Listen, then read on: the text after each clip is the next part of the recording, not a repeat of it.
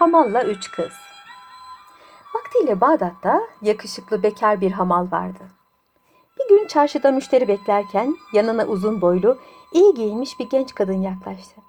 Hamala arkasından gelmesini söyledi. Hamal yaşmağının altından iri siyah gözleri görünen bu güzel kadının arkasından yürüdü. Çarşının başında bir evin önünde durdular. Kadın kapıyı çaldı, yaşlı bir Hristiyan kapıyı açtı. Kadın ona bir dinar vererek kendisine iyi cins şarap, bir miktarda zeytin vermesini söyledi. Biraz sonra istedikleri geldi. Kadın bunları hamalın küfesine koydu.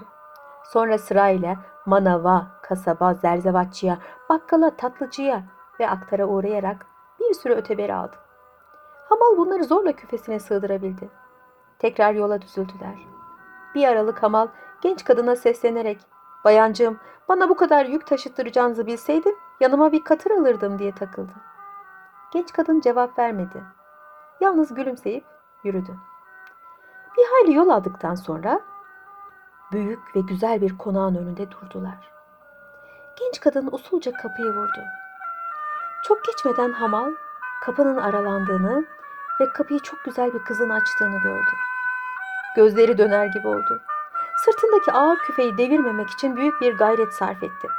Kendi kendine bugün işlerimiz uğurlu gidiyor Allah sonunu hayretsin diye söylendi. Bu sırada içerideki kız kapıyı ardına kadar açarak buyurunuz dedi. Hamal önüne düşen kızın ardı sıra yürümeye başladı. Loş bir koridoru geçtikten sonra geniş ve aydınlık bir avluya geldiler.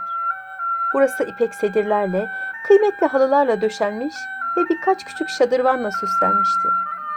Ortasında büyüyecek bir mermer havuz vardı. Bir kenara geniş bir sedir kurulmuştu. İçinde de uzun kirpikli, kara gözlü, balık etinde bir genç kız uzanmış yatıyordu. Güzel kız hamalın geldiğini görünce doğruldu. Hamalın sırtındaki ağır yükün altında ezildiğini görünce kızlara ''Birbirinize alık alık ne bakıyorsunuz?'' diye seslendi. Adamcağızın sırtından küfeyi indirsenize. Bunu söyledikten sonra kendisi de hop diye sedirden atladı. Arkadaşlarının yanına gelip hamalın küfeyi indirmesine yardım etti. Kızlar küfeyi boşaltıp her şeyi yerli yerine koyduktan sonra hamala iki dinar verdiler. Şunları al da hakkını helal et dediler. Hamal oralı olmadı. Etrafına bir göz gezdirerek düşünmeye başladı. Bu güzel ve zarif döşeli yerde erkek namına kimseler yoktu. Kızlarsa hayalinden bile geçmeyen bir güzellikteydiler. Üstelik kibar ve şendiler. Yiyip içmek ve eğlenmek için ne lazımsa ortadaydı. Böyle bir yerde felekten birkaç saat çalsa ne olurdu? Onu buraya getiren uzun boylu kız Hamal'ın bu düşünceli halini görünce ne o verdiğimiz parayı mı az gördün yoksa diye sordu. Sonra öbür arkadaşına dönerek bir dinar daha ver dedi. Hamal başını salladı. Hayır hayır benim hakkım bir dinarken siz iki dinar verdiniz. Benim düşüncem başka. Beni sizin haliniz düşündürdü. Maşallah üçünüz de olgunlaşmış, dünyayı anlamış kızlarsınız. Eğlenmek için ne lazımsa elinizde. Yalnız bir eksiğiniz var. Bir erkeğiniz yok. Malum ya bina dört duvar üzerine kurulur. Kadınların layıkıyla eğlenebilmeleri için mutlaka aralarında bir erkeğin bulunması lazımdır. Siz üç kızsınız. Aranızda bir erkek olursa bina kurulur. Hele bu dördüncü hazır cevap konuşkan, zeki ve sır saklayan bir kimse olursa buna diyecek yoktur. Kapıyı açan kız sözünü kesti. İyi ama erkeklerin çoğu gevezedir. Sır saklamayı bilmezler.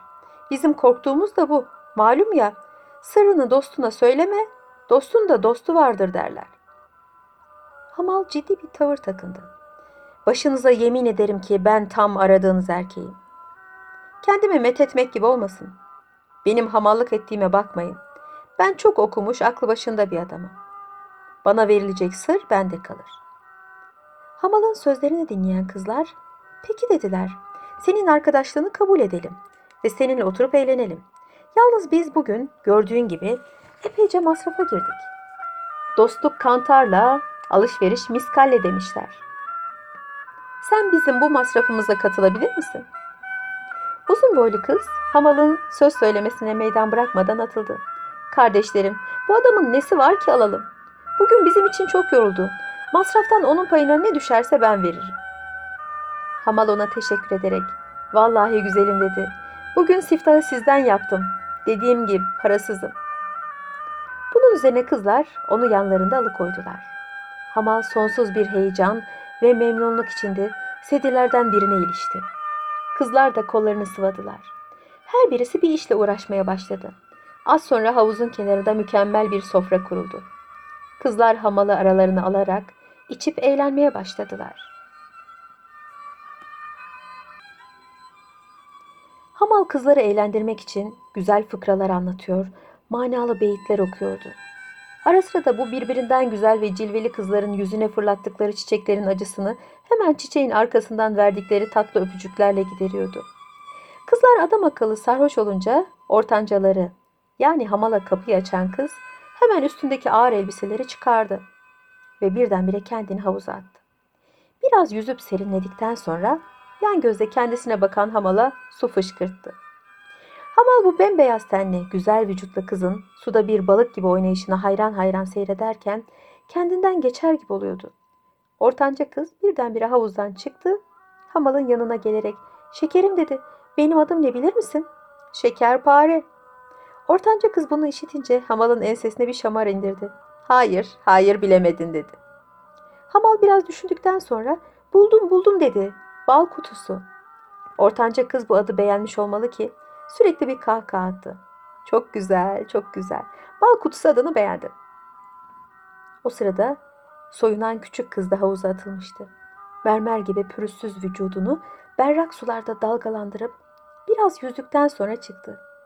Neşeden kırılan hamalın yanına oturarak kollarını boynuna doladı. Gözlerinin içine bakarak bana da bir isim tak dedi. Hamal hiç düşünmeden bir içim su diye cevap verdi. Bu ad kızın hoşuna gitmişti. Bu sırada büyük kız da havuza girdi. Büyük kız da kardeşleri gibi havuzda yüzüp biraz serinledikten sonra çıktı. Hamalın önünde diz çökerek adamım dedi. Bana ne ad takacaksın bakalım. Hamal onu uzun uzun süzdükten sonra içini çekti. Gülfidan dedi.